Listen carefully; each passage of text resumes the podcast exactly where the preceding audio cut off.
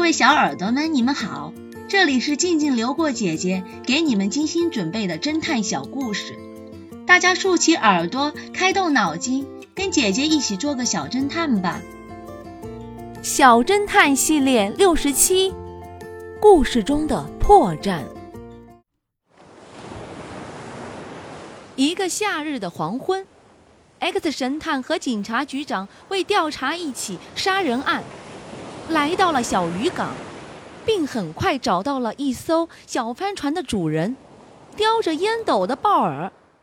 X 神探说道：“你好，我是警察局的，可以问你几个问题吗？”鲍尔回答道：“当然可以啊，你想知道些什么呢？”你认识 Robin 吗？他在下午被人谋杀了。鲍尔惊讶地张大了嘴巴，并忘了他是叼着烟斗的。这不可能啊！我今天早上还同 Robin 聊过天，X 神探继续问道：“这就是我来找你的原因。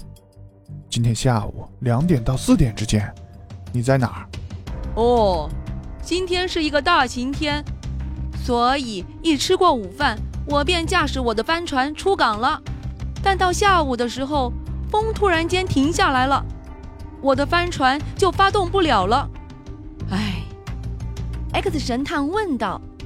我看你的船上没有发动机，也没有警报器。是的，于是我在白毛巾上写了“救命”两个字，挂在了帆上。X 神探继续说道：“哦，这么说的话，有人看到你的求救信号了？我太幸运了，在两个钟头以后，有艘摩托艇开过来了，驾手说他在三公里以外看到我的求救信号了。”他将我的船拉回了渔港，好人啊！我真该谢谢他的救命之恩。鲍尔说到这，很是动情。的确是个好人，把他的名字和船名告诉我吧。对不起啊，我忘了问，也没留意船名。我只是知道它的颜色是红色的。小伙子，你很有编故事的天分，应该去当侦探小说家。X 神探微笑着，随后冷冷地看着鲍尔，他说道：“只可惜，你刚才编的故事有破绽，露出了很大的马脚。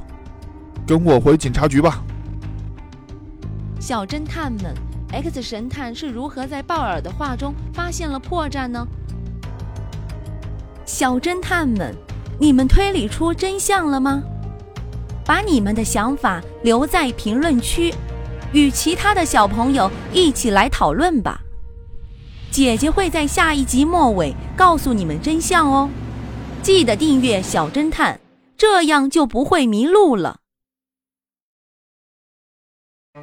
消失的巨款，这个故事的真相是：真正的歹徒是那辆出租车的司机，那名女子只不过是他的同犯。